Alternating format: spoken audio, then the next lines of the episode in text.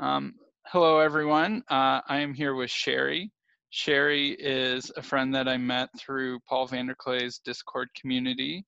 Um, I, will post some of the links where you can see some of her conversations with Paul. Um, and Sherry is something like a self-taught expert in the church fathers, or at least a uh, a church father hobbyist or something like that. Hobbyist, you spend yeah, a lot of time reading them and sharing quotes and stuff like that. And so, so I, I'm I'm eager to talk about what you've been reading and and what you've been learning. Yeah. Yeah, well, um, the journey kind of started. I'm just trying to think back now. Um, what was it that got me going on these guys? Oh, I know. Um, I asked Dave. I asked Dave a question about. At the time, I didn't know what theosis was, Mm-hmm. and and uh, so I asked him a question on the Discord about something, and he he sent me a um. Uh, it was a paper by Kallistos Ware called Hope, oh no, Dare We Hope for Mm-hmm. Salvation for All, or something along those lines. And it had a quote in there from Origen, a very disputed quote, actually, that I've found out about now. Um, you know, about the pre-existence of souls and all that kind of thing. And and um, being the kind of person I am, that really resonated with me and immediately i wanted to know more about this guy now mm-hmm. i'm finding out that he didn't even really write that like, interesting you know that was um, according to the introduction of john behr's book on on first principles um, the original english trans or the original translation from from rufinus like uh, was a german guy and i can't think of his name now. Do you remember his name? No i don't remember his name but i i know who you're talking about. Yeah.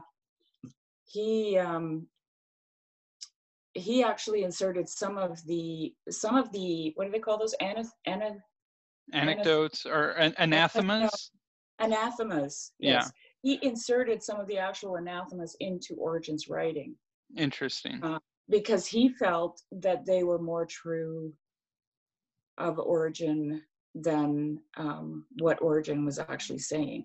So right, or was, or quite, what Rufinus was saying. Yeah. Or what Rufinus was putting together. Yeah, mm-hmm. exactly. So, um, but aside from all that, so that that kind of got me interested, and then I thought, well, you know,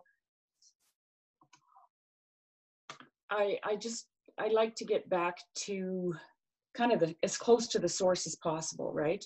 Right. As I possibly could, and Origen is also credited with laying the foundation for much of the th- theology that we have today.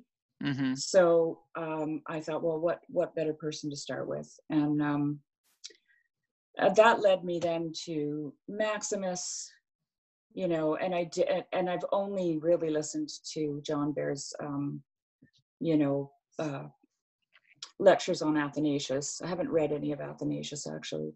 Mm-hmm but I do have another book um, by Maximus that I'm that I'm also reading at the, at the same time. So yeah, that's kind of uh, you know I wouldn't yeah. call myself a, an expert by any means. I'm just you know I'm I'm and I'm reading essays online you know by different people. I've also got a book called uh, Dare We um, No a Larger Hope by Ilaria Ramelli she was um, recommended by David Bentley Hart in his book.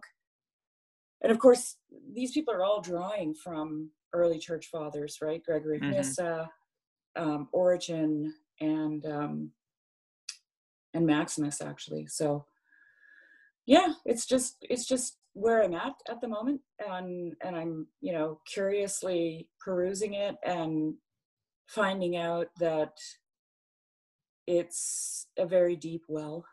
Right. It's yeah. it can be a little intimidating for sure. It's, it is, yeah. Yeah, I I first started reading church fathers in college at some point, right around the time that I had my sort of first flare up with um, my uh, um, not being a Trinitarian getting me in trouble.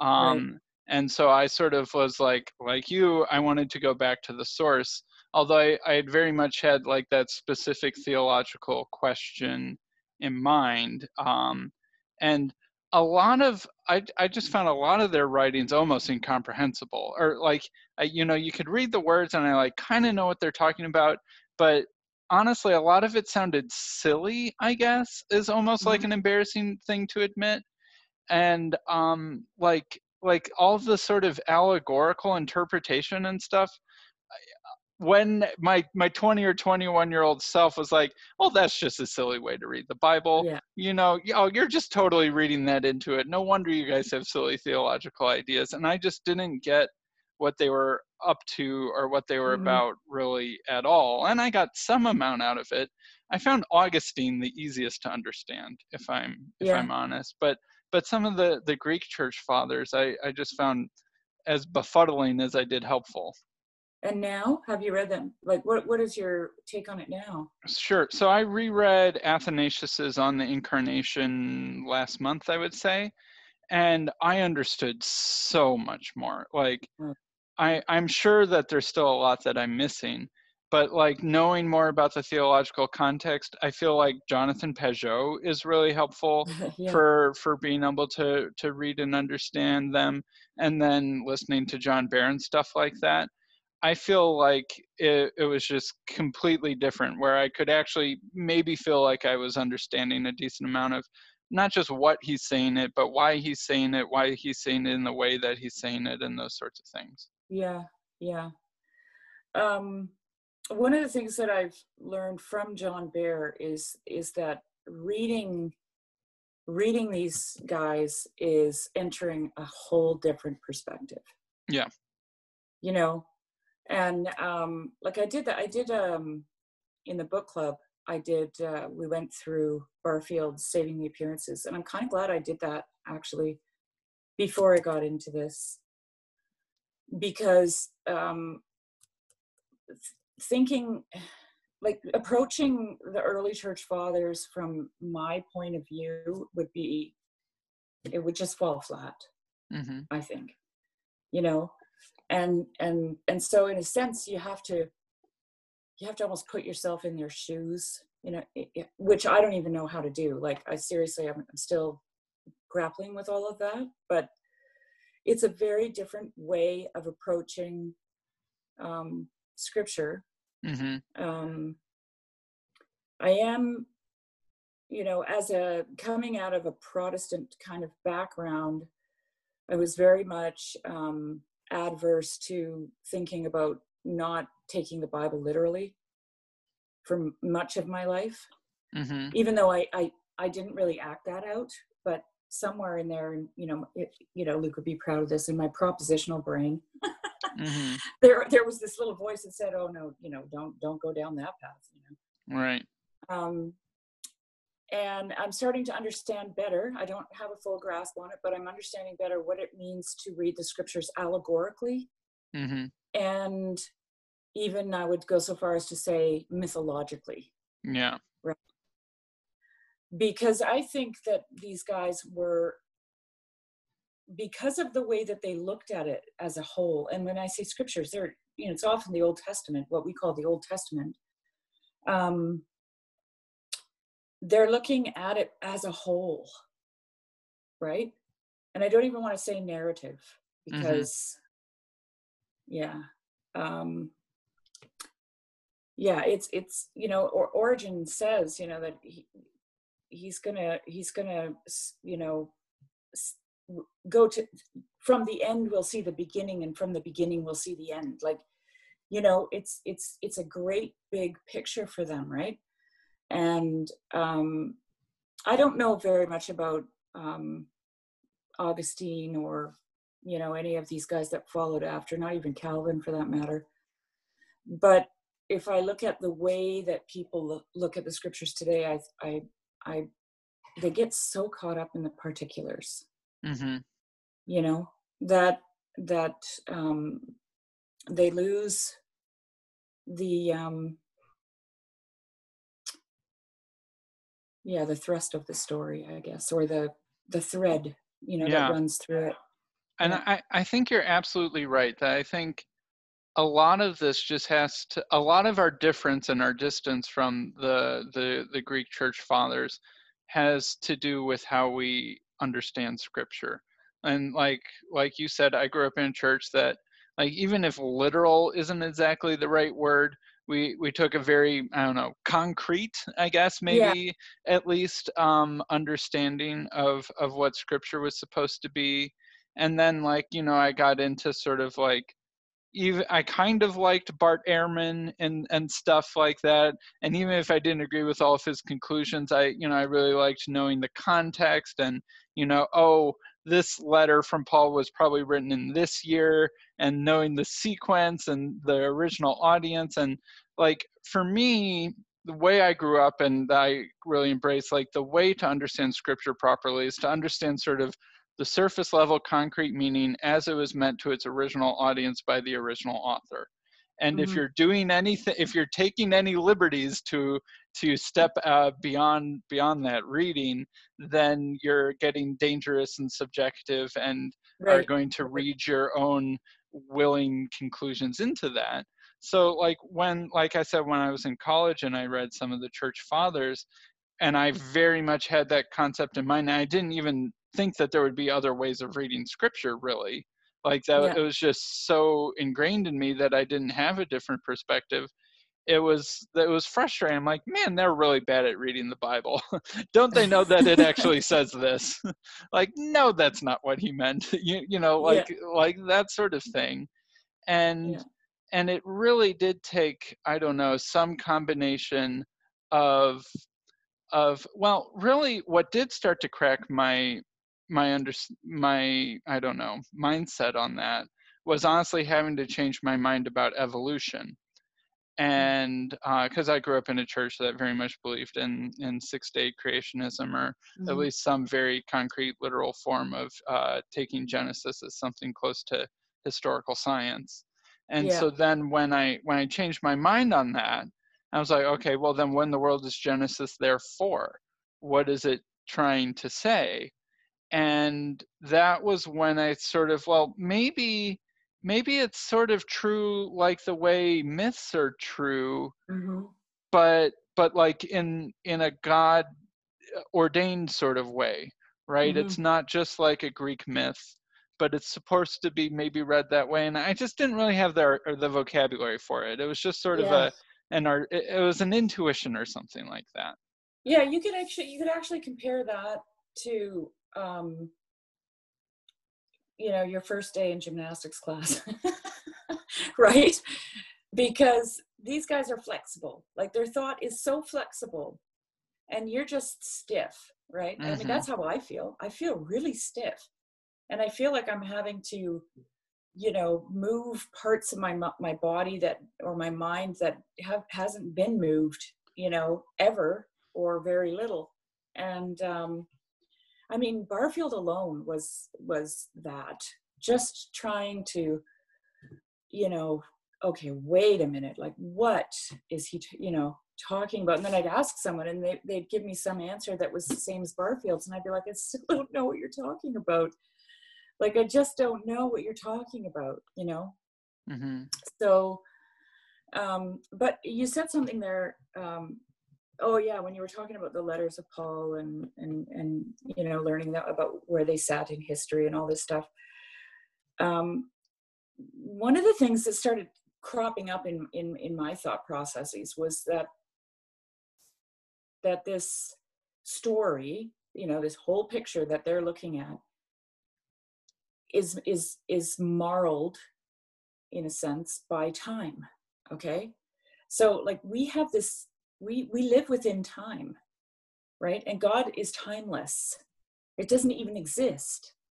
And and and so they're taking us out into the cosmos of timelessness right? Hmm and we're just like you know well you know first of all i don't even recognize half the time when we're out there. And then all of a sudden i'm like oh wait a minute.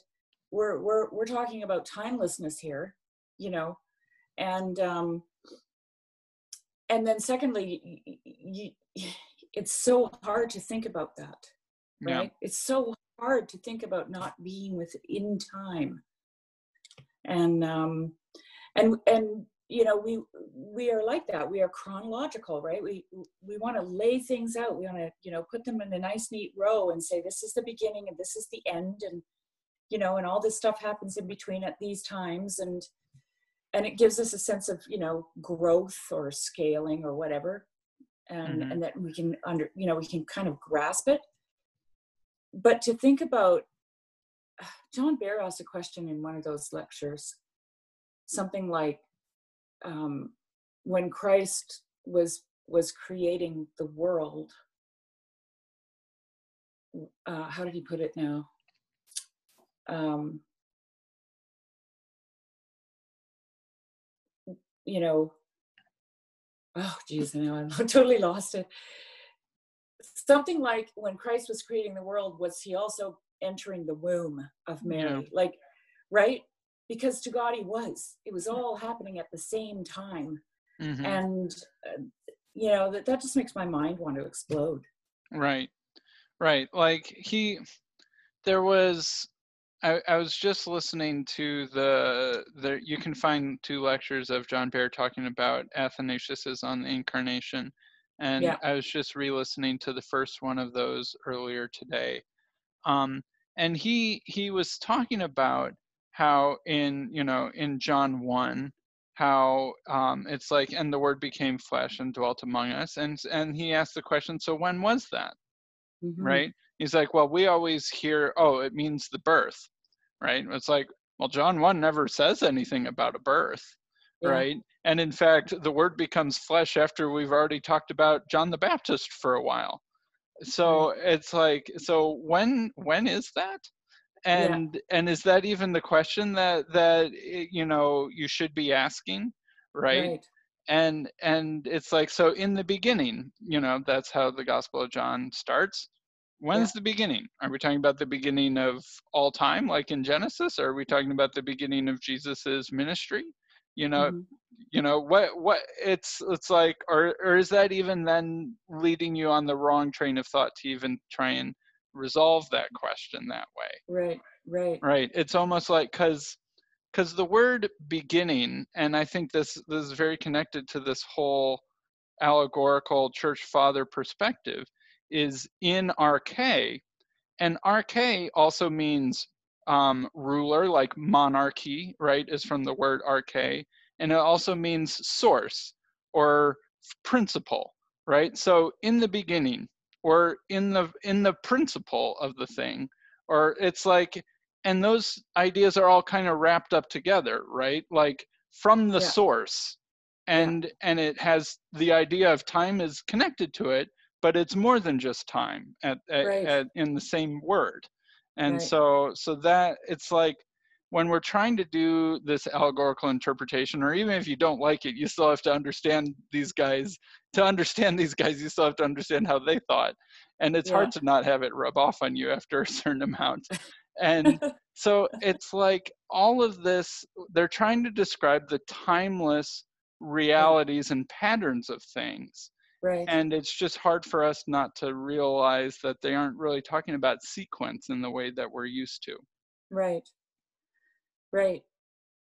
Yeah. And of course, you know, when, when you start, so I started down the rabbit hole with uh, ultimate reconciliation, right? The Mhm. idea of universal salvation, Mm, um, not universalism. I just want to, you know, put a little caveat in there. But, and, um, and then I ended up going, well, wait a minute. I first, before that, I got to understand the incarnation. And then it's like, no, let's look at the cross, right? And then it's well, what uh, the cross and the resurrection, it's all one thing, right? And and and then all of a sudden you're you're integrated. You're you're and then and then you're in that world where everything is integrated. It's all one thing, like it's you know, um and and origen just keeps pressing on that right? He just keeps pressing on it. Um, he flips from the new testament to the old testament to the new testament to the old testament. You know he talks about the end and the beginning and the beginning and the end and he's constantly pushing you into this whole thing you know? And and it's a mind warp. Mm-hmm. like really that that that's that's what it is. That's the challenge for me anyways is and i'm kind of hoping that i can i can actually you know get there. Right. You know i'm kind of hoping that i can not i, I know i'm never going to probably understand this uh, you know thoroughly but i would like to be able to try to think about what god's project is the way that they are thinking about it because i think that the way i think about it right now is very one dimensional mm-hmm. it's it's like it's it's this right? It's this book mm-hmm. this text. I'm caught up in the text because of my my my background. Mm-hmm. and and i and it needs to it needs to come to life for me. Like it needs to take on a shape right? Right yeah. Right. And and this is so this is one reason why I really liked Jordan Peterson, even though Jordan Peterson seems to have almost no familiarity with the early church fathers as far as I know. Yeah. yeah. um but but he sort of helped helped wake me up to he helped communicate some inklings of this way of thinking um, yeah. in a way that connected with me and in a way that I could understand right? Yeah. When I first started listening to his biblical series, what caught my attention was, oh, Sam, this is connected to that idea that's been on the back burner of your mind since you changed your mind about evolution, right? Mm-hmm. You were looking for a way to understand how Genesis could be true, even if it didn't mean that, right? Yeah. yeah. And and I'd never really come, I'd never really done anything with that. I just kind of knew that was a problem that I needed to resolve. And then so when when Jordan Peterson's talking about all this symbolic stuff and this Jungian archetypes and all of these things, I'm like, yes, like like the, yeah. that part of me was like, this was this was what I was trying to say.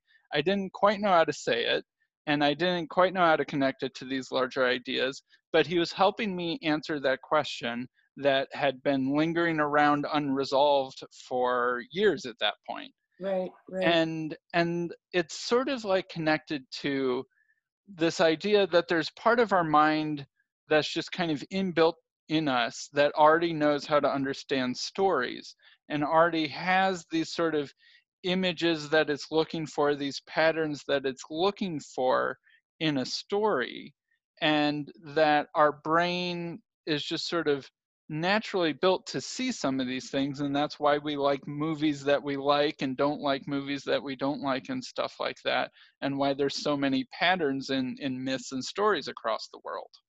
Yeah yeah. And then there's also something like we, uh, we were talking about this in the in the lilith book club yesterday. There's something about uh, i think it was andrea said something like well why why can't he just tell him you know like he's in this dreamy world he doesn't get anything and he's not getting any straight answers. Why can't he why can't the raven just tell the guy what's going on right?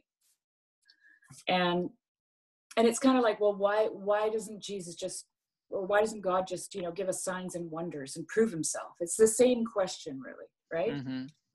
and and um there there's something to this veiling and unveiling right? Like we have we have this some kind of mechanism I don't know what it's called because I'm not a psychologist, but where we're able to, you know, it's like, well, Jesus used the phrase, if you have eyes to see and ears to hear, right? Mm-hmm. And, and, um, and you know from your own experience, I know from mine, you know, it doesn't matter what it is, you'll go along in life and all of a sudden you'll have this aha moment, whatever, for whatever reason. And you'll think, well, why, how come I never saw that before? You know we we have this way of learning you know and i think it's that part of your brain like you were talking about this the, the pattern recognizing part of your brain that is picking up all this intuitive information right? And it, and it's storing it. It's it's in there. And then all of a sudden the last piece just goes click mm-hmm. right? And it's this veiling and unveiling. And when that happens we don't forget it it's mm-hmm. kind of transformative in a way right mm-hmm. um, um, and and all the other information just in you know the old in in ear in one ear and out the other kind of thing right so and and i i think that that is is is also really interesting because god made us that way yes right so and jesus used it yes. he used that right he told stories he gave parables and he knew some people weren't going to get it mm-hmm. when he told the stories you know and um and and so i find that kind of fascinating as well Yeah. that whole idea of veiling and unveiling Right. And I really liked what you said, like God made us this way. This is it's it's almost like there is something like the part of us that is looking for God's story, that's Right. looking for the gospel in us already. It's not Right. that we know it already.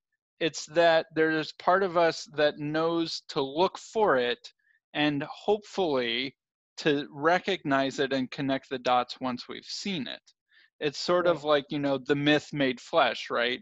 The the we have this mythos, this mythopoetic sense in our heads that, Mhm. you know, likes fairy tales and likes Star Wars Yeah. movies and Harry Potter and those sorts of things because it, it knows how to play those notes and connect with those sorts of intuitions and symbols and patterns.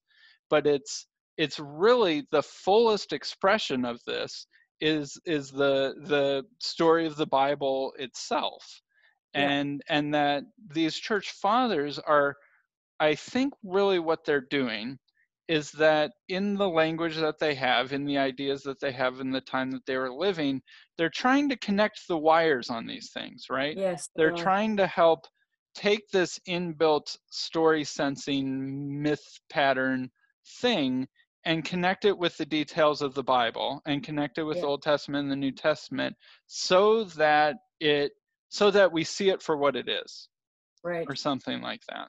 Yeah well you know what's coming to my mind right now is a, a really fantastic i should uh, i will send it to you. Um, it's a it's an essay by george macdonald called the imagination. And he talks about how one of the things he says that i really love and this this is as a result i, I got into this because of barfield actually. I um, ended up reading this essay. Um, he says that um, nature is is is man turn no wait let's here's my mind again. Nature it, the representations of nature are man turned inside out. And i can't check it because it's on my ipad right now okay. something to that effect anyways. If, if it's wrong I'll, I'll i'll I'll send you the essay. Um so everything that's happening inside of us is represented in the world outside of us right? And and and you know when jordan peterson talked about the the idea of awe and how we're actually wired for it like our hair stands on end right? And we Mhm. get a we get this tingling all over when something connects right? When something does that thing. I thought wow you know that is because like and when i read george macdonald's essay i was like okay there it is you know? It's it's it's a recognition of what what's already inside of us right? It's already there like you were saying. That's why jesus could say if you seek the truth you will find it. You know the clause there is if you seek it right? Mhm. it's not like everyone's going to find the truth but if you seek it you will find it. Mhm. right? And it's almost to me that that whole inner world there that that you were describing it's like a little homing device for god yeah. you know? It's that divine spark that we always talk about that imago dei right? It's the it's the thing that wants to go home. Right and know? even to to give john calvin his due and uh, to to give a shout out to paul vanderklay and calvinism is um yeah calvin had the idea of the sensus divinitatis the divine sense right Mhm. and that there was something about us that knew to look for god innately inside us uh, essentially yeah and when jordan peterson talked about that to me that's what that is Mm-hmm. You know, um, Balthasar had this idea of the three transcendentals, right? The um, truth. What is? What are they? Truth, goodness, and beauty. Truth. Sure. Yes. Something like goodness, truth, and beauty, or something to that effect. Well, he put beauty at the front. Mm-hmm. And he put beauty up front because he said the other two, truth and goodness, they kind of make you step back. But it's beauty that draws you in, right? Mm-hmm. And George MacDonald talks a lot about that. Beauty draws you in, and when you're drawn in, then you see the truth and the goodness, right? That Mhm. that is part of that veiling and unveiling process. And and that that that's what I'm really like I only ever read fiction, Sam, in my life. I hated anything that had a look I'm- to it like this. I am the opposite.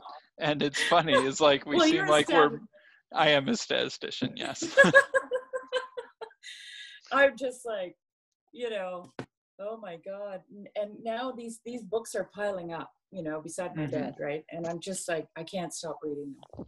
Yeah. Because the beauty of what they are weaving is drawing me in to truth and goodness. It's what it is. Hmm Yeah. Yeah. And yeah, let's see. I so I have this idea sort of like about this is connected to s- statistics, but I think it weirdly helps maybe it helps me understand how this like might work inside of us. Mhm.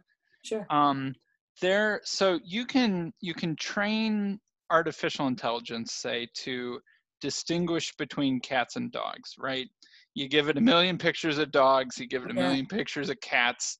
You tell it this is a dog this is a cat right? And and you you train the algorithm and then hopefully it can you know you can show it new pictures and it can tell you whether it's a cat or a dog right?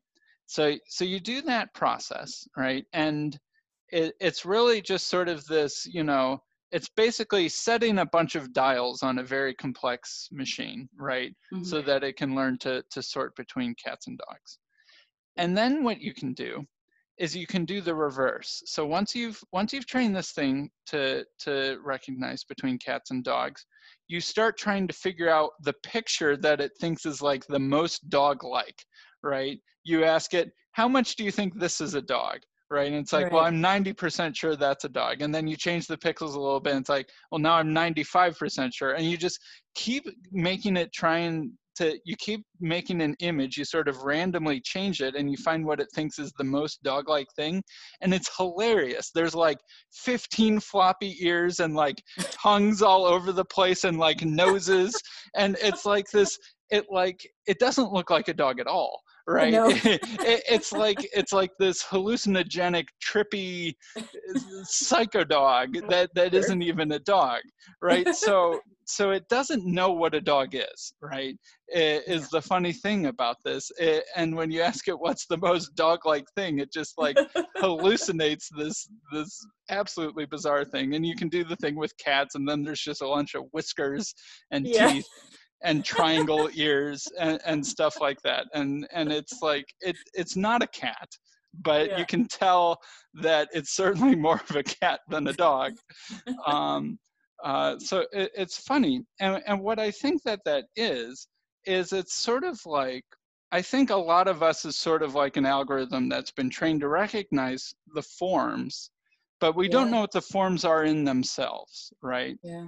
And when the real thing shows itself we're like yes that's it right Yeah. we we can't say what the essence of a dog is but we are good at recognizing it like that ai algorithm if you ask it what a dog is it has no clue what a dog is but Right. when you show it a dog it's like yes that right Yeah. and i think there's something analogous like that to us it's Mhm. like there's something about us that's been shaped to look for God. There's something about us that's Yeah. been shaped to see, you know, the archetype of Christ. And and we couldn't generate it ourselves. Like when we try and generate it ourselves, we make things that are like Harry Potter or things Right. that are like all these other things and they're kind of right but they're kind of exaggerated and off.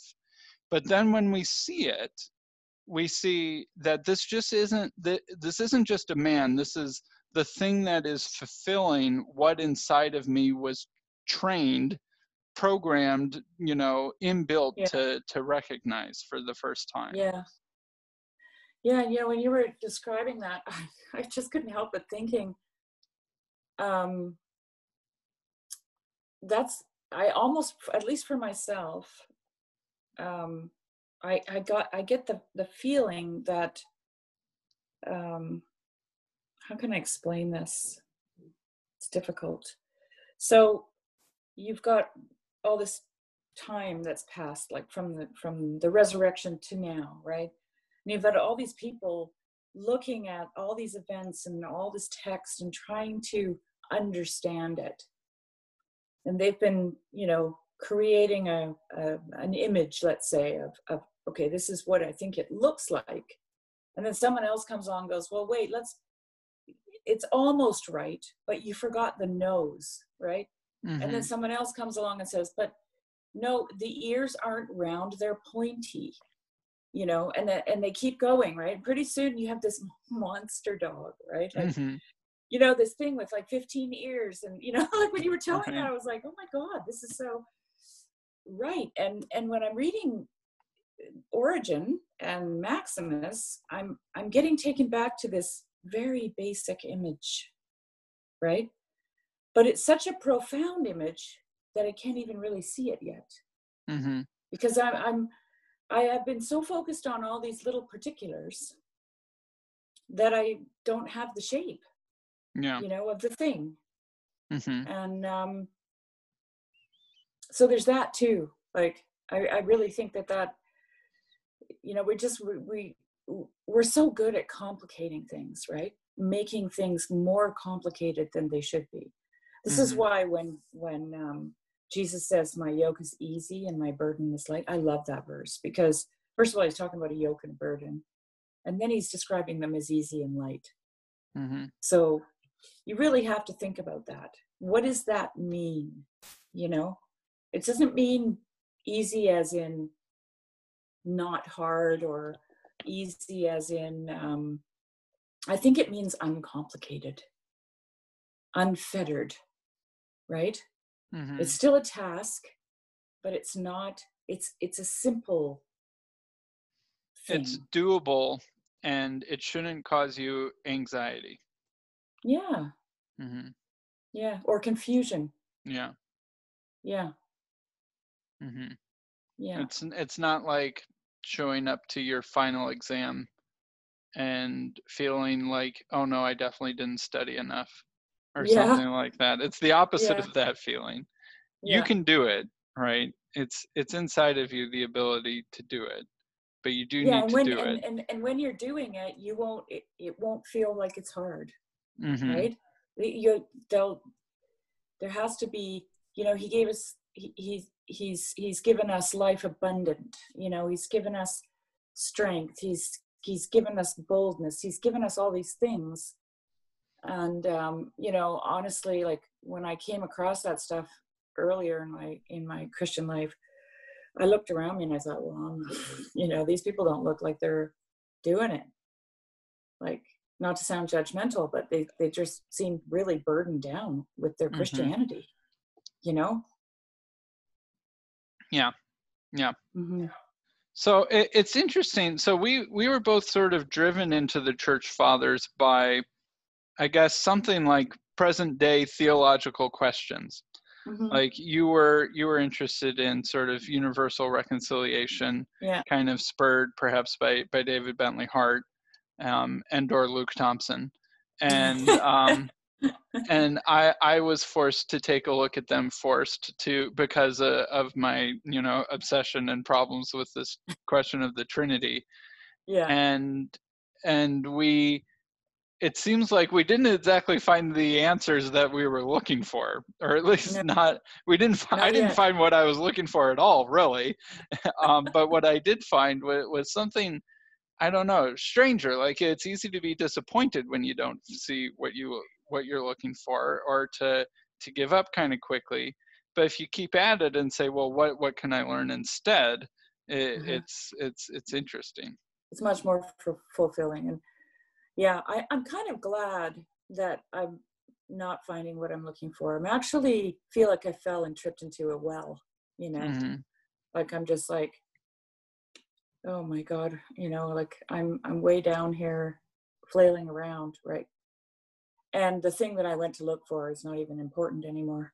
Mm-hmm. in a sense you know? Right. um and um i i'm okay with you know not having all the answers too. So you know i have my personal convictions about things and and i think that that's okay to do. That's okay to have you know? Um because you have to come to terms with something you know it's just in our nature right? Mm-hmm. i i don't want to throw up my hands and shrug every time someone asks me a question you know? But um yeah and the and the idea of universal reconciliation actually that that came through reading george macdonald for me. I i read george macdonald's unspoken sermons and i was like what is he talking about? Like honestly sam i'd never even heard the concept of there not being a hell. Mm-hmm. you know like i i never heard of annihilationism before either like I, mm-hmm. I you know there was just the elect and the unelect you know the saved and the damned you know yeah. heaven and hell like that was it you know, pretty black and white, right? Mm-hmm. And um, and so when when when he started talking about this, I I thought, well, I can't just dismiss it. You know, he's talking about it for a reason. I have to look into it. So that's what I did. What what brought you to George MacDonald? I've actually I've, I don't think I've ever read any of him, if I'm honest. well, you might not like him. Um, well he's really he's he's very wooey let's put mm. it that way and you know there's such just some personality types that just I, I think it was andrea said at one point you know my eyes glaze over whenever you post a quote from george macdonald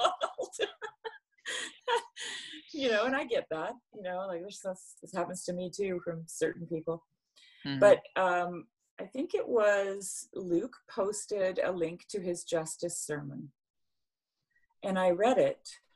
So I, I, I just, you know, put the PDF on my iPad and I was sitting outside and I was reading it out loud because it was hard to understand.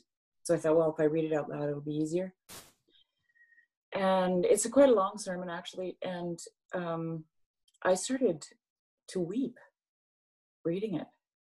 It was, it was just uh, so enlightening. And then I immediately found where where it was from, and it was in in the unspoken sermons. And then I downloaded the whole thing and read read through them. I haven't finished it yet, but um, yeah, it's been uh, it's been really um, helpful to me because what George MacDonald does is he takes these ideas and he puts them in a story form. Mm-hmm. He puts them in as a relatable form, right? Something that you can grasp and um, yeah we're, we're reading lilith right now and and i feel like i've got a cheat sheet because i've read the unspoken sermons and i kind of know where what you know what concept he's he's getting at in the in the story i don't know the whole story yet but mm-hmm. um yeah so that that's how i ended up that's actually how i ended up in the church fathers with yeah. george MacDonald. Yeah. interesting yeah mm-hmm. And and did George MacDonald study them a lot? And you know, I don't. I haven't found out any information. I know he taught at a university or college. Um, he influenced so many people, like so many people that you wouldn't even imagine. Um, not even within his own lifetime, like later down the road, kind of thing too. But um, he did teach he was a pastor for a short period of time, but they kicked him out. Mm-hmm. What what um, denomination was he part of? The Church of England. I think he was Presbyterian. Okay. Scott Scottish. Mm-hmm. And uh, it was, it's funny because they they tried um, getting him to leave by lowering his wages, and he said, "Well, you know, the Lord will look after me. I'll be fine. You know, he, he knew what they were up to, right? Uh-huh. and I think eventually they just, you know, gave him Mhm. the, the boot. But um, um, I, I, I, I have to assume that he, he knew his church fathers. hmm Yeah. Yeah. Yeah. Now that I'm reading them, you know, I'm going, oh, okay. Yeah, this is what he's talking about. Yeah. Right. Yeah. And David Bentley Hart actually said in one of his lectures that he, he thinks he should be sainted. He should be Saint George, you know? Yeah. Yeah. It's funny. Yeah. A lot of insight. Beau Branson, who's um, who I've I've had on my channel twice now. He's a he's a Eastern Orthodox professor, um, and I'm doing a uh, I'm in a book club with him and a couple other Oh, cool. people studying um, Irenaeus. Um, Yeah. and Irenaeus isn't quite, or at least the parts that I've read of him so far aren't quite really like this, aren't really in this sort of symbolic allegorical land as much. Yeah, where, while we're re- reading against heresies, where he mainly just takes the Gnostics Yeah. to task. Um, Right. And so maybe he's up to other things, right? Maybe Mhm. he, he had this muscle, but just wasn't using it at the time. But but Beau Branson doesn't particularly like David Bentley Hart. Uh, I think it's kind of funny. Um, but like kind of related to what you were saying about falling in a well and kind of forgetting what it was that got you there. I've I've been having like increasingly the conviction that like kind of you know like growing up in evangelicalism there was just you know this hard line between trinitarianism and unitarianism right Mhm. and the battle lines were clear and the dividing lines were obvious right? And uh and then like when i would cross one of the lines i knew i was crossing it and then if i got in trouble like i understood right? Right, perfect. right. it was very black and white from both sides from both perspectives. Um and then so i'd always kind of thought the trinity was something of athanasius's fault and i'm not the only person who thinks that right? The trinitarians think that the that athanasius is the great defender. So i was like well so i, I need to read this guy and understand him and and get to to better understand where this came from. And honestly the battle lines that were i thought clear he Yeah, they're not. they're not. And he No. doesn't seem to be neatly fitting in either box and there's part of me that's like well i don't know if in fact my unitarian side is actually closer to agreeing with him in some things than sort of modern evangelical trinitarianism was and even then most of the time he's not talking about things that either of us really cared about Right. he, he's just off in a different place and Yeah. like what what my church growing up would always emphasize is that Jesus was known in the foreknowledge of God, right? Yeah. Je- Jesus was always part of God's plan, he was always part of God's wisdom, and that it was sort of God's eternal plan happening now in Jesus, right? And that doesn't mean that he was like deciding to come down, right? That was sort of our our shtick. And the Trinitarian shtick was like, you know, Jesus was, or the Son was up there in the beginning. He's going through time, and then at zero BC, he comes down as an in earth, and then he he goes back up, right? And it, it was very temporal, right? We were talking about Right. time, Yeah. and then Athanasius just doesn't seem to be up to either of those things, no. right? There the is part of him. Yeah, there is part of him that it, when he talks about, you know, God created all of these things in their fullness, and then and then Jesus is fulfilling it now. I'm like, well, that sounds like what I grew up being taught, Right. right? Right. And but then he's also like, and everything was created through this, and then we see it on, you know, creation reaches its culmination on the cross, and it's like, Yeah. well, which side does that agree with? And then even then, why why Sam are you still obsessed with these sides when you're trying to, you know, perhaps just let him speak for himself instead of constantly adding up the tally on on either side of things is sort of the Right. point that I was getting to. Yeah. yeah um even origen same thing sam when he talks about the incarnation same thing it because it, it gets back into this whole thing of timelessness Mhm. right?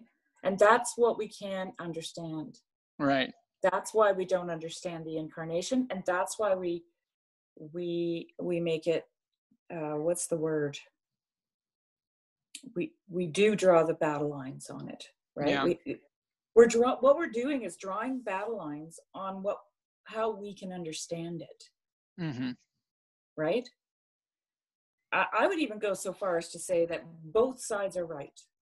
Hmm you know not that that solves anything but you know I, I, that that's the feeling i'm getting like when i watched the the lectures on athanasius and reading origen and maximus because they they always they take everything to the cross which i find really stirring. Like Yeah. that that's the only word i can use to describe it hmm and, and you know paul even says you know it, it it it's christ i preach christ and him crucified okay?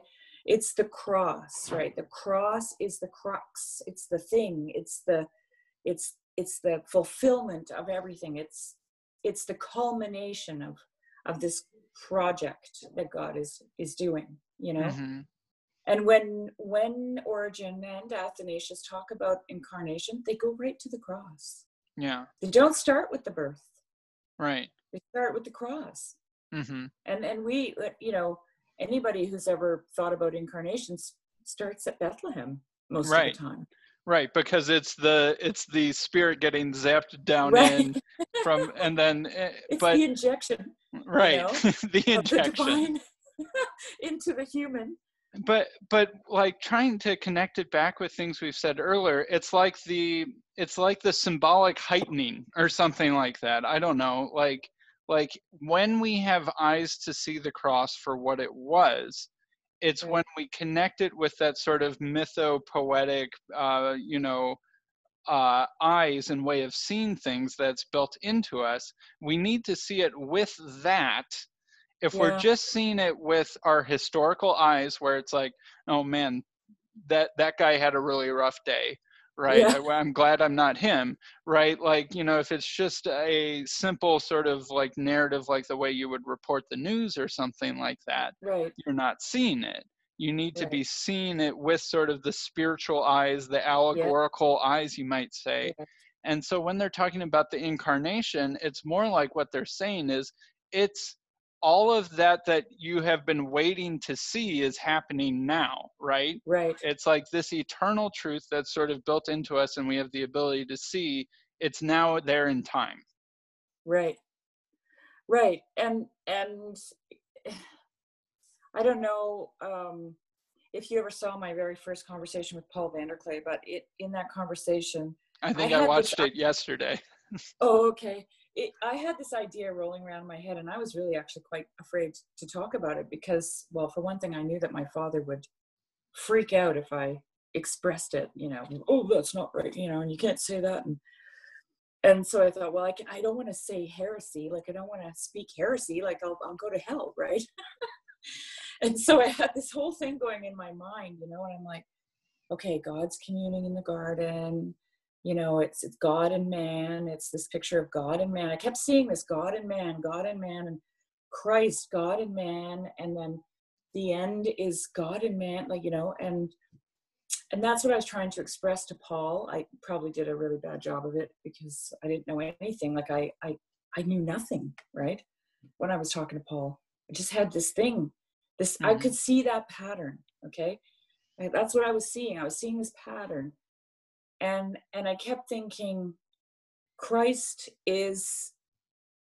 It's he's the center of it, right? He's so, like we want to like john behr actually says this we want to take all these things and parse them up into different Mhm. um, moments in time you know like the birth the crucifixion the resurrection you know the the tongues of fire you know but it's all one thing right? It's this thing that came into the world for one reason. And and i'm moving more moving more in that direction as as time goes on. And it's actually what i'm seeking now from origen. I, I i got this book because i was seeking more information on ultimate reconciliation.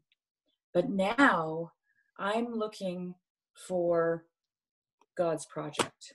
What's Mm-hmm. god's project?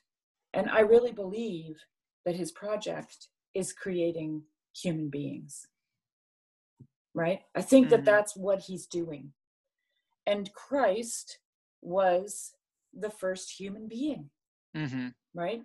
He was divine and he was human. That's was the goal you know? And that was the sense that i had when i looked at the garden right and and like when origen says we're going to look at the end so that we can see the beginning and we're going to look at the beginning so that we can see the end that's what i was doing Right. right and i was going okay wait it's it's this and it's this and then wait in the middle there it is there Right. it is there is the thing And now, and then those passages like all things were created through him and in him, right? Yeah. Like th- that suddenly just takes on this very different sense than Yeah. when I'm trying to argue about it with, I don't know, evangelical apologists or something like that. It's like Jesus is the first human being that God has made. It's like, yeah what right it's Yeah. like no that's not that you're out of sequence right or or something like that right and but but it's it it fits a lot better when when you think of it that way like I, I had a, a conversation with um, JP Marceau. I, I, you've probably seen him in, in Mary's videos, and yeah. So he, so I'm, I'm, I'm giving him credit because he gave me this idea, and and I liked it a lot. Is that like when when you're when you're getting married, when you're when you're saying your wedding vows on your wedding day, it's like it has all of the marriage inside it, right? It has Yeah. your kids if you're blessed with them inside it. It has the sorrows and hard times that you have in, inside it. It even has, you know, one of you will die first, right? Inside of it, like all of all of your marriage, and you don't you don't necessarily get to know it, but all of that you're agreeing to all of it mm-hmm. when when you make your your wedding vows and and that it's sort of like there's this trans time aspect to to the the the, the marriage ceremony and that's Yeah. something like what what i think athanasius is getting at when he's talking about well the incarnation is most fully seen in the crucifixion right not not just the birth Right. Right. Totally. Yeah. Yeah. And and um actually I had a couple if you don't if you allow me, I had Please a do. couple of um quotes here that I thought I would read to you because I didn't really understand them actually. Um it's going to take me a second. There'll be a little bit of dead air. You want to sing a song? That's fine. No one wants me to sing a song. Trust me. Oh, my wife I- never. My wife never lets me sing for a good reason. Um, I don't have a particularly good voice, even though I, at various points in my life, I have been a worship leader. I have just enough of a voice to get people to follow along, but I don't particularly enjoy singing. I like playing musical instruments, but um, I if I never had to sing in front of people again, that would be fine.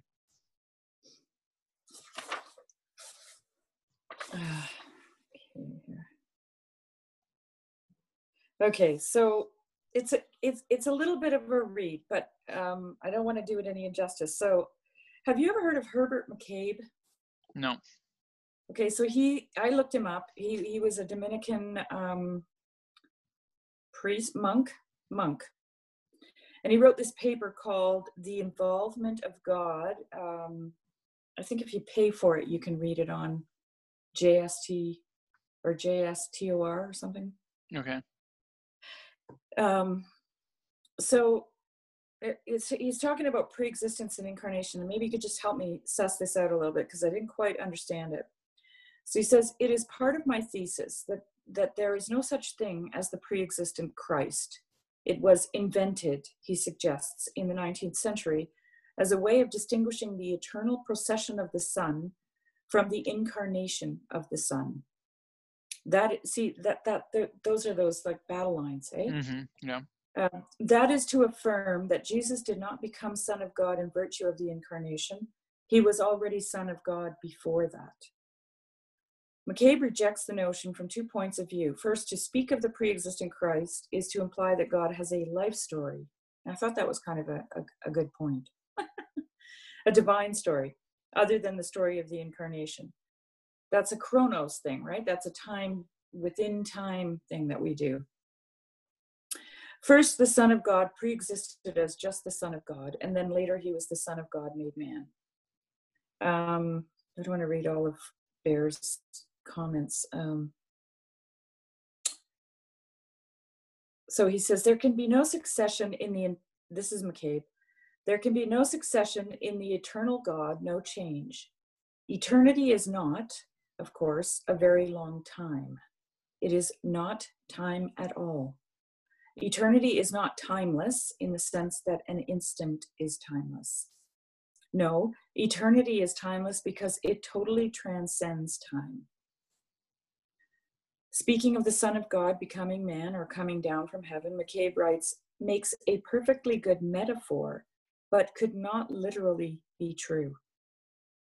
So, like you were talking about, you know, where this, you have this, you know, God going along and then coming down and then going up, right? We have this idea.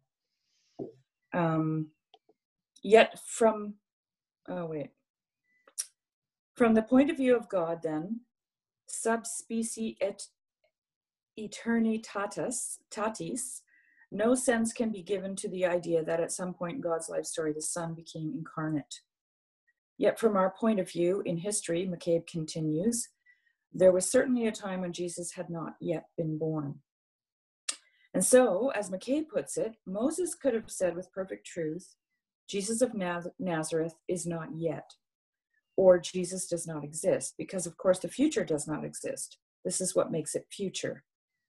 Yet, while saying Jesus does not exist, Moses could also have simultaneously said truthfully, the Son of God does exist.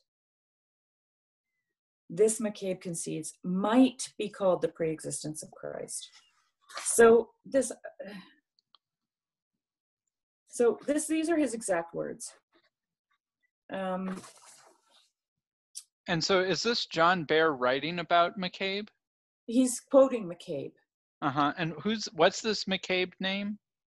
Herbert. John Herbert. Herbert Herbert McCabe, and it's from a, a paper, a short paper actually. I saw it. I didn't read the whole thing. Called "The Involvement of God." Actually, I found a PDF version of it that was free. so he says, meaning that at an earlier time in our history, and there isn't any time except in history. Okay, so he's really getting into this timelessness thing. These propositions would both have been true. Jesus does not exist, the Son of God does exist. Thus, apparently, making a distinction between the existence of Jesus and the existence of the Son of God. But the phrase pre existent Christ seems to imply not just that in the time of Moses, the Son of God exists, would be true, but also that the proposition the Son of God exists now would be true. And this would be a mistake. Moses could certainly have said, It is true now that the Son of God exists, but he could not have truly said, The Son of God exists now. That proposition, which attributes temporal existence now to the Son of God, is the one that became true when Jesus was conceived in the womb of Mary. The simple truth is that apart from incarnation, the Son of God exists at no time at all, at no now in eternity, in which he acts upon all time, but is not himself measured by it. As Aquinas would say, before Abraham was, I am. Oh, can you explain that to me slightly? Or sure. Okay. The whole quote. So. Well, just the, the, the idea of, yeah, yeah. Yeah. So, so the, this seems to be talking about like this is you're and so i'm i'm i'm just on herbert mccabe's uh, wikipedia page right now so he he was a irish dominican priest and theologian and philosopher who died in 2001. So he didn't live that long ago. So No. so I I am I am honestly a little bit befuddled because that sort of language there's the idea of Christ, right? That's eternal. Something like that. There's the principle you might say, right? Which is interesting because that's the same like in Greek arche like I mentioned earlier also means principle. Right. The Right. source. Right, the Yeah, the source, source, the yeah. fountainhead, Yeah. the the the principle, the cause, the beginning. Mhm. And so there's this like eternal son of God that is not in time, right?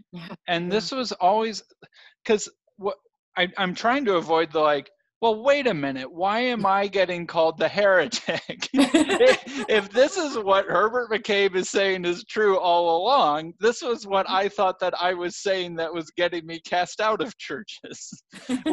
was the idea that there is this distinction between the concept of the Son of God, and we would, and like growing up, we always said this was in God's wisdom, right? Right. And so you can understand that's not that different or far apart from saying it's like eternally true or something, right? That like true outside of time, true outside the bounds of history, Okay, right? before you go any further, I just want to say Origen calls Christ the wisdom of God. Okay? But that is an old church fathers. Christ is the wisdom of God. Right, right. Mm-hmm. And and I think Paul says that the power and the wisdom of God, Christ, Christ made man. I forget where it's. I should know that quote better. But Christ is the power and the wisdom of God, Yeah. right? So it's like, well, what does he mean by that, right? So like when God is thinking, is he thinking through Jesus's mind, right, or something like that? Like, does God not have his own brain, but it's Jesus's brain? Yeah, it's like, no, that that's that's not what he's trying to say. Like, does God exercise his power through the human being Jesus? Well, kind of, but it's like, you know, God, it's it's like the demonstration or something like that the final crystallization of Mm. god's wisdom and god's power is the crucifixion and it's very strange because it's like you know that doesn't seem like a moment of triumph that doesn't seem like a moment of power but but god's strength is made perfect in our weakness right Weakness. Mhm. and and god accomplishes his purposes in even through the works of unjust and imperfect people right there was never anything that was more unjust than the crucifixion but yet somehow even in the maximally un- imperfect and unjust event in all of human history god c- accomplishes the final thrust of his power and it's like I just don't even know how to think about that, right? It's just so weird to even try and fully talk about and describe, Yeah, but it's well, something like that. it involves timelessness. That's Right. the that's the whole crux of the matter. I think that's why it's so hard to conceptualize it, right? Because it's it's then and and and now, all Mhm, at the same and and into the future. It's all at the same time, right? Right. It's all happening at once. I can say it, but I still don't get it. You know, Right. like yeah. mhm, so it, it it's it's um uh, just a quick little note I, I would look for it but i, I don't want to waste any time um when origen talks about wisdom he talks about christ as being wisdom and he uses a lot of references from uh, the wisdom um, texts right mhm, mhm. and uh and and wisdom he he always talks about in the feminine hmm Uh-huh, because Which- the the Greek word Sophia is is feminine. So oh okay so you like just like in like Spanish or something like that, Right, right? right, how all nouns have genders, right? Wisdom in Greek is is feminine. So so it's what always is a it in she. hebrew i wonder Oh. Hokmah, uh, but I don't I don't know what gender that is. yeah I think Because it's this is all- feminine. I think it's feminine because Lady It must be Wisdom in Proverbs all- eight. Yeah, I think Yeah. I think Lady Wisdom in Proverbs eight is a lady because the Hebrew word, just like the Greek word, is feminine. right right. Mm-hmm. But even then, I I still think that there are probably some symbolic resonances about it being feminine too. I, don't think so. it's just limited to just the fact that you know grammar. grammar, No. right? I don't think it is either because you know, it's it's not just laid out like that, you know, by Mhm. perchance, right? Um, Right. It gave me pause anyway to think about it because that was another concept that was new to me was this divine masculine and divine feminine and you know being part of the discord that you know the discussion about it. And it's all kind of like balls in the air for me. I, I you know nothing's really landed and i don't really know you Yeah. know about that. Um i do know that when god made adam he took eve f- from him right? Hmm um and i came to the conclusion that adam and eve were one thing right they were both masculine it it or whatever he or she Yeah. or whatever was all divine i mean Sort of an and feminine. androgynous or something. yeah yeah. yeah Mhm. i don't want to minimize it with that word but Right. and um and and that was the image of god as well right and and we do talk about this so anyway that that's another little thing that just kind of jiggered me you know reading that i was like hmm okay that's interesting Right. And and part of me wonders if like this is related to the conversation I had with Brett Salkeld about transubstantiation, where it's like the meanings of the word changed over time. Right. So when like Thomas Aquinas was describing transubstantiation, he meant something like, you know, the bread and the wine change into the body and the blood, and we understand this sort of you know as a spiritual reality. Mhm. that's a way of putting it. Maybe that's not quite the fullest way right? And that's sort of what he meant. Like in our minds we we no longer apprehend it as just bread and wine. We now with our spiritual eyes our symbolic eyes can see the truth that it's actually the body and blood of christ right and that was sort of the idea that he was trying to communicate with transubstantiation Okay, well then when you change the definition of substance, say in after his lifetime, and then by the time and no one notices that this change happened, and you change a couple Yeah. of the other concepts, people are reading Thomas Aquinas, but they hear something different, right? And then the Protestant reformers are like, well, something's not right about that, right? yeah 'Cause i- i- it's not chemically changing into the body and the blood. Like we know that it doesn't do that. So we have to throw that all out and we're going to rebel against Thomas Aquinas.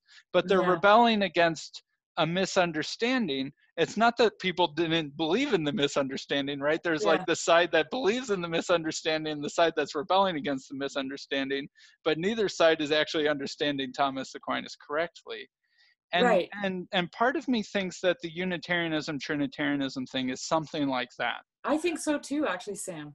I Mhm. actually do. I think it's a language problem. Yes.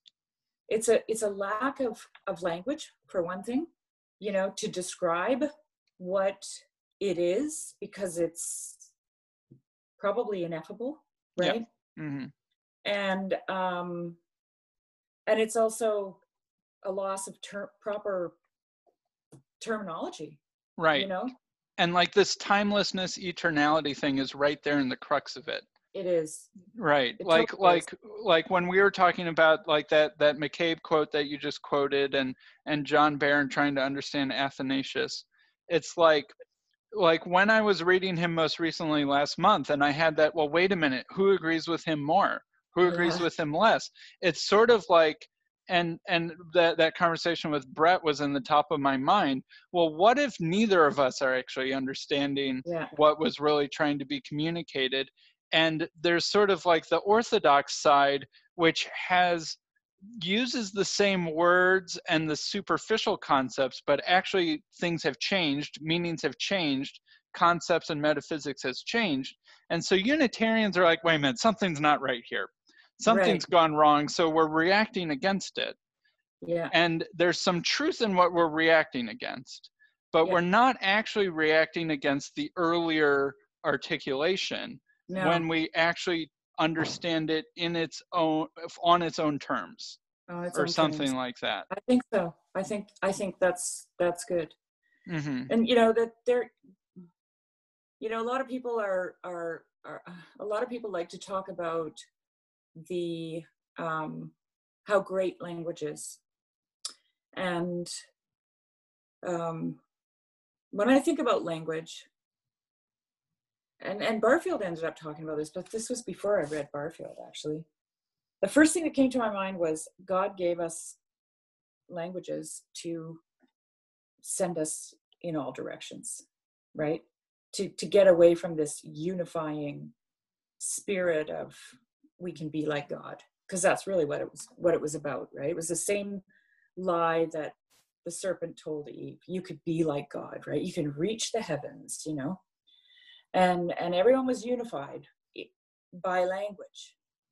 It was by language that they found unity. It was by language that God dispersed them hmm and and so i think and it's also by language that we have lost according to barfield his whole thing is shtick, his language right Yeah, right. it's And the shifts has, of meaning over time and the shut- subtle gradations of, of words Right. and connotation and all that stuff. right and it's not like we have to correct anything it's not like we have to go back and say oh well we need to go back to the old language you know or we Right. need to do no barfield says no you got to move right through it right it's part of the deal hmm it's a process that you're involved in but this Right. is why right? And um and it comes from language and and his big you know he, he really mourns the loss of poetic language. He says that original participation is shown in poetic language right? When when when what's represented outside like macdonald talks about reflects what's being what's inside right? It's Mhm. all talking to each other. That's the poetic. And um and then with the scientific revolution we started to just dissect everything and lay it flat and pin it and look at it and get Mhm. stuck in the particulars you know? And i think that that's what happened with theology too honestly. Like this is original participation to me. Mhm. this is that poetic language um, and and they can talk about timelessness and not get all befuddled. Right. we can't do that anymore. You know we just we can't. We it's not like we couldn't and i'm hoping that i can but we want to we want to make everything so graspable. Right. right and it's weird perhaps one of the only few things where we can still talk about timelessness is like mathematics or something like that right Yeah. like we we can we still have that idea that well mathematics seems always true and it seems like we're discovering it right not inventing it as if Mhm. there was some storehouse of mathematical truth that we're exploring or something like that so we still kind of have the idea there. Mhm. But the fact that we only have it there means that we're just, we have a very left brained, kind of cold, emotionless attachment to this idea of eternality. And that we don't, like, it would seem silly for us almost to, uh, for a modern person to talk about poetic or symbolic or literary or mythological things as being true eternally. right Whereas the Pythagorean theorem might be true eternally, you know, the hero's journey doesn't seem like it's that same sort of thing. right But but for for the the Greek fathers, maybe it wasn't so hard for them to to do both of those things. No, I don't think it was. Um, it's kind of like Paul in the chat today when he said, you know, he was talking and reading the chat at the same time, right? hmm kind of, kind of like that's just a little, yeah. But um, uh, something came to mind when you were mentioning um, the poetic. These guys. Anyway, I lost it. hmm Um, It's like we don't have a right-brained version of eternal truth or something anymore, right? Or or an elephant version of eternal truth. It's Well, just it's just the that's what it was. propositional. yeah, what I was what I was thinking was we okay, so I used to think about eternity as being a long time. okay? Just It's more of time it. that goes on forever. I never thought about timelessness, like no time. That's even harder to think about. Right. I can I can imagine a time that goes forever. So Mhm. you know, it's a line, right? It's like a spider's casting its web so that it can get to the next tree. Right. You know, it's a way of getting somewhere. Timelessness is like, how do I go anywhere? How do I get anywhere? Where's my line? You know? Mm-hmm. Right. And and for for these theologians, it's like they are trying to explore and map out this timeless theological truth land, right? Mhm. And that it's hidden in Christ, right? This is this is what makes it Christian theology as opposed to some other perhaps kind of theology is that inside Christ are hidden all of the wisdom and treasures and knowledge of God. And that Right.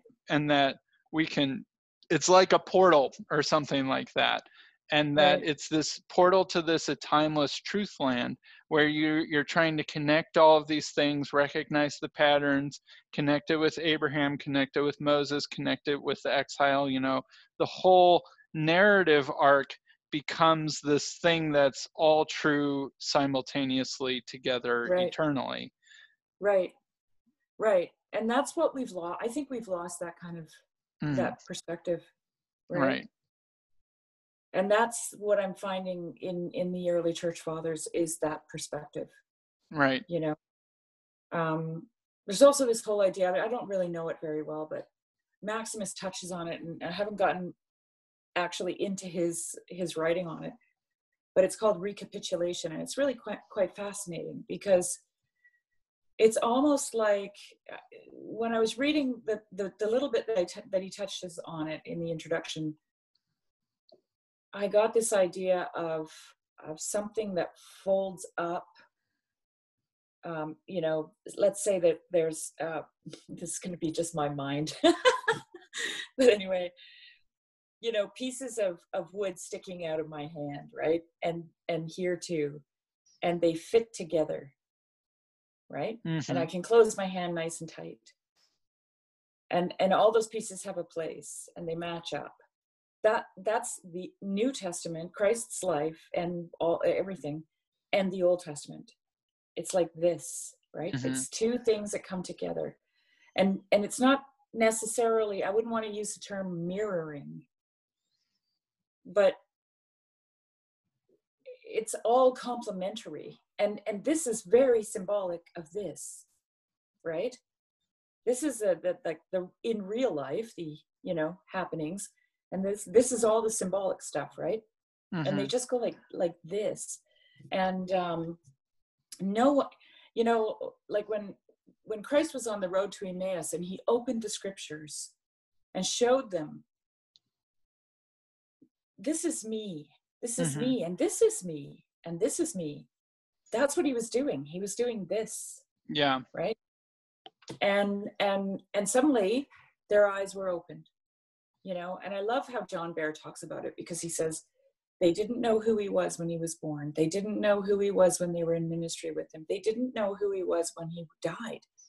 They didn't know who he was when when he was resurrected. And on the road to emmaus they finally knew who he was and he disappeared. Hmm as soon as as soon as their eyes were opened. Right. Gone. Right. Right?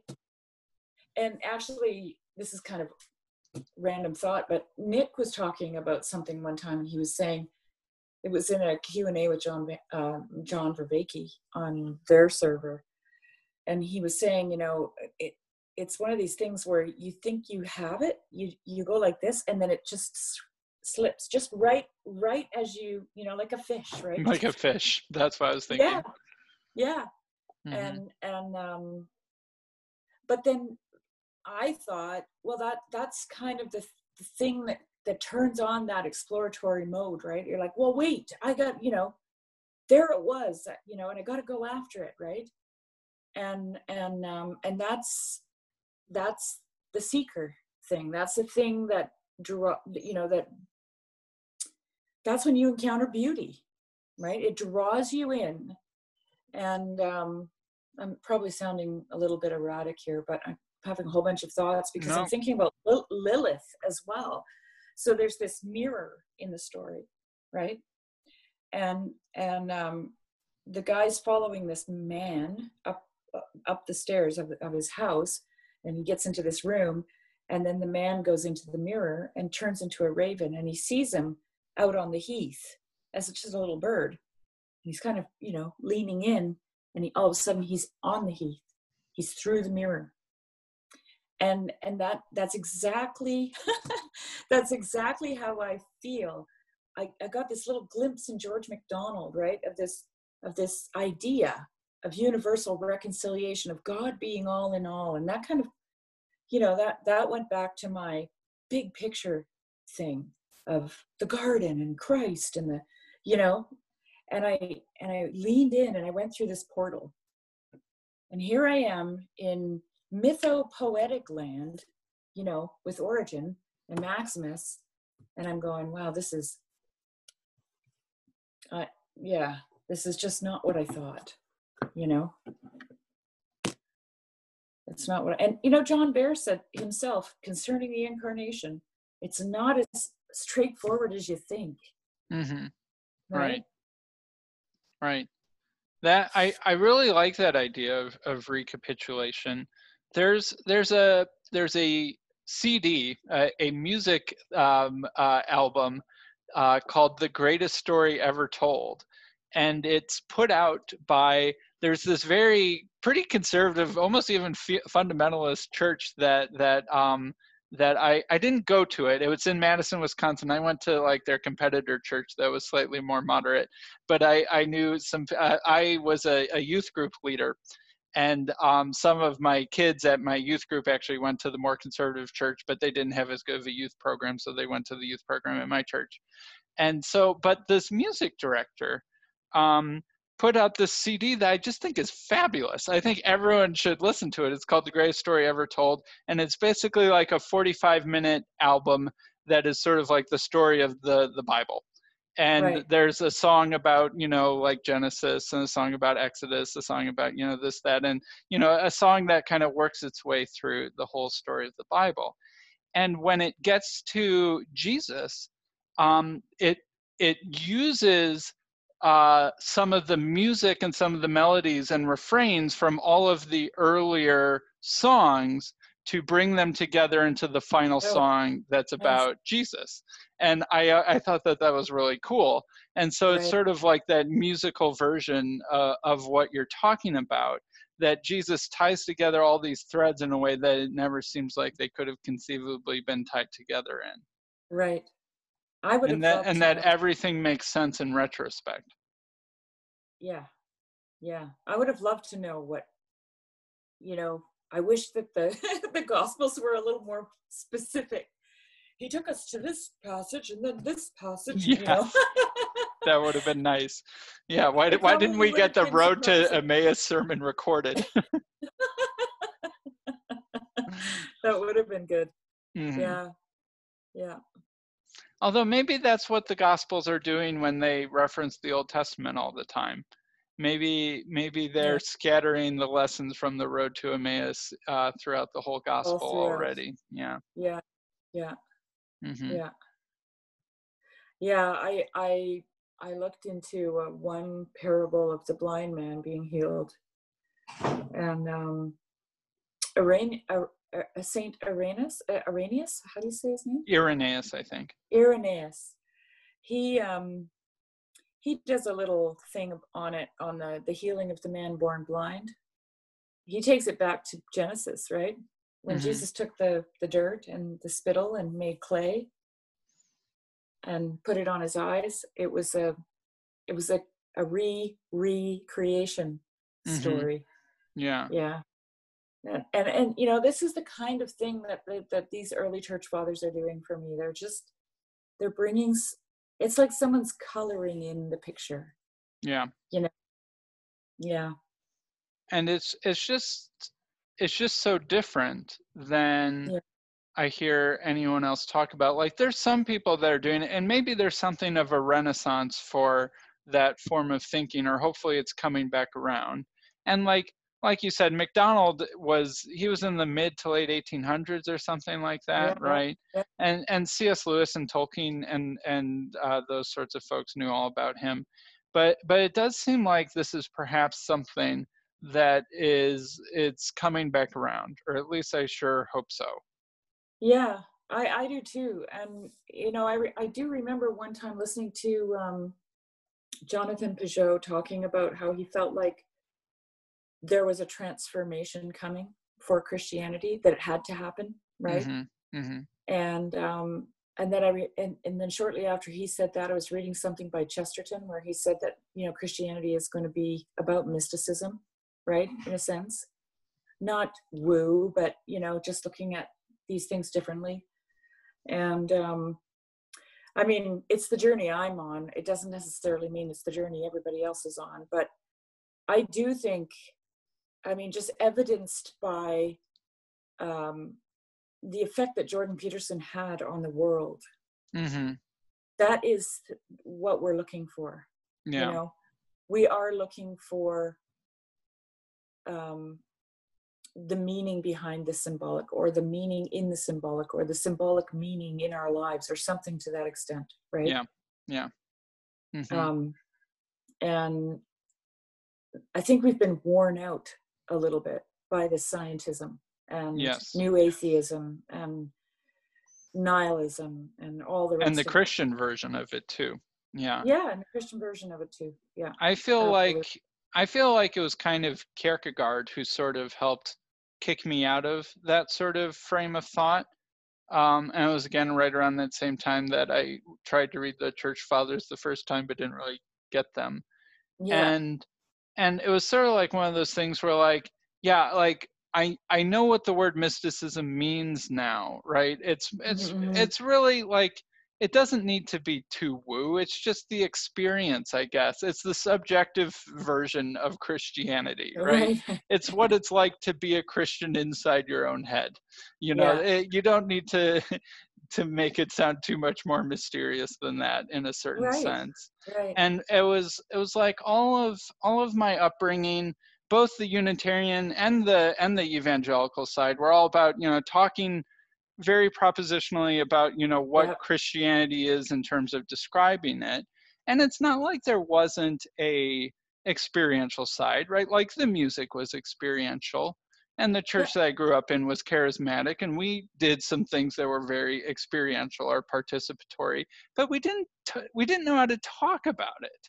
It was weird it was like it was there but there was this weird disconnect between what the ser- how the sermons talked and what we were supposed to get out of them and then okay so why are we praying why are we singing these songs? How how do these things connect exactly? It was always left unclear they didn't have the vocabulary for it really Mm.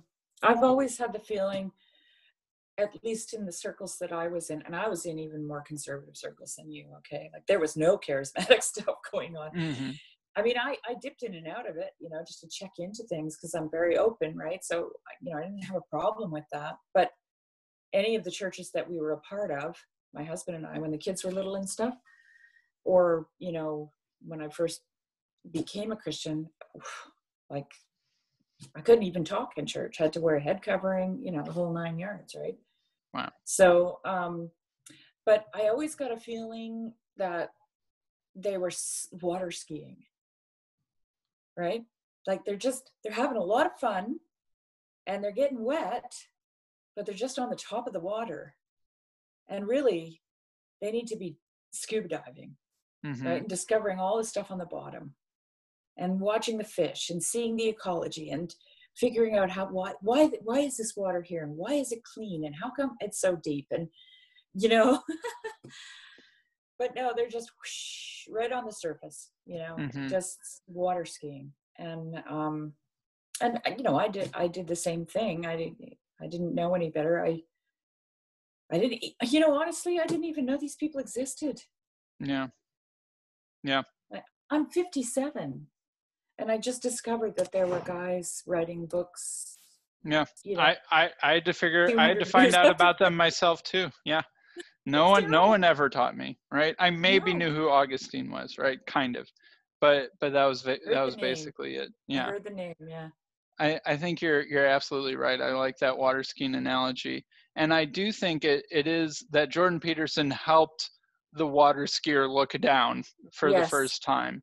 Yes. Um, and it's funny, like my my church right now that I I like for the most part, but the pastor's going through Exodus, right? So I'm getting my we're getting our Exodus um, series, and and like he spends some amount of time trying to remind us and argue for why we can trust that Moses wrote the book, and I'm just like Yeah. boring boring you know it's like get into it and like it's like the te- the parts that i find most interesting are when the text is like getting through despite himself sometimes Right. and and uh so i don't know it, it, it's weird it's weird going through the process and still being kind of stuck on the other side in your environment too yeah.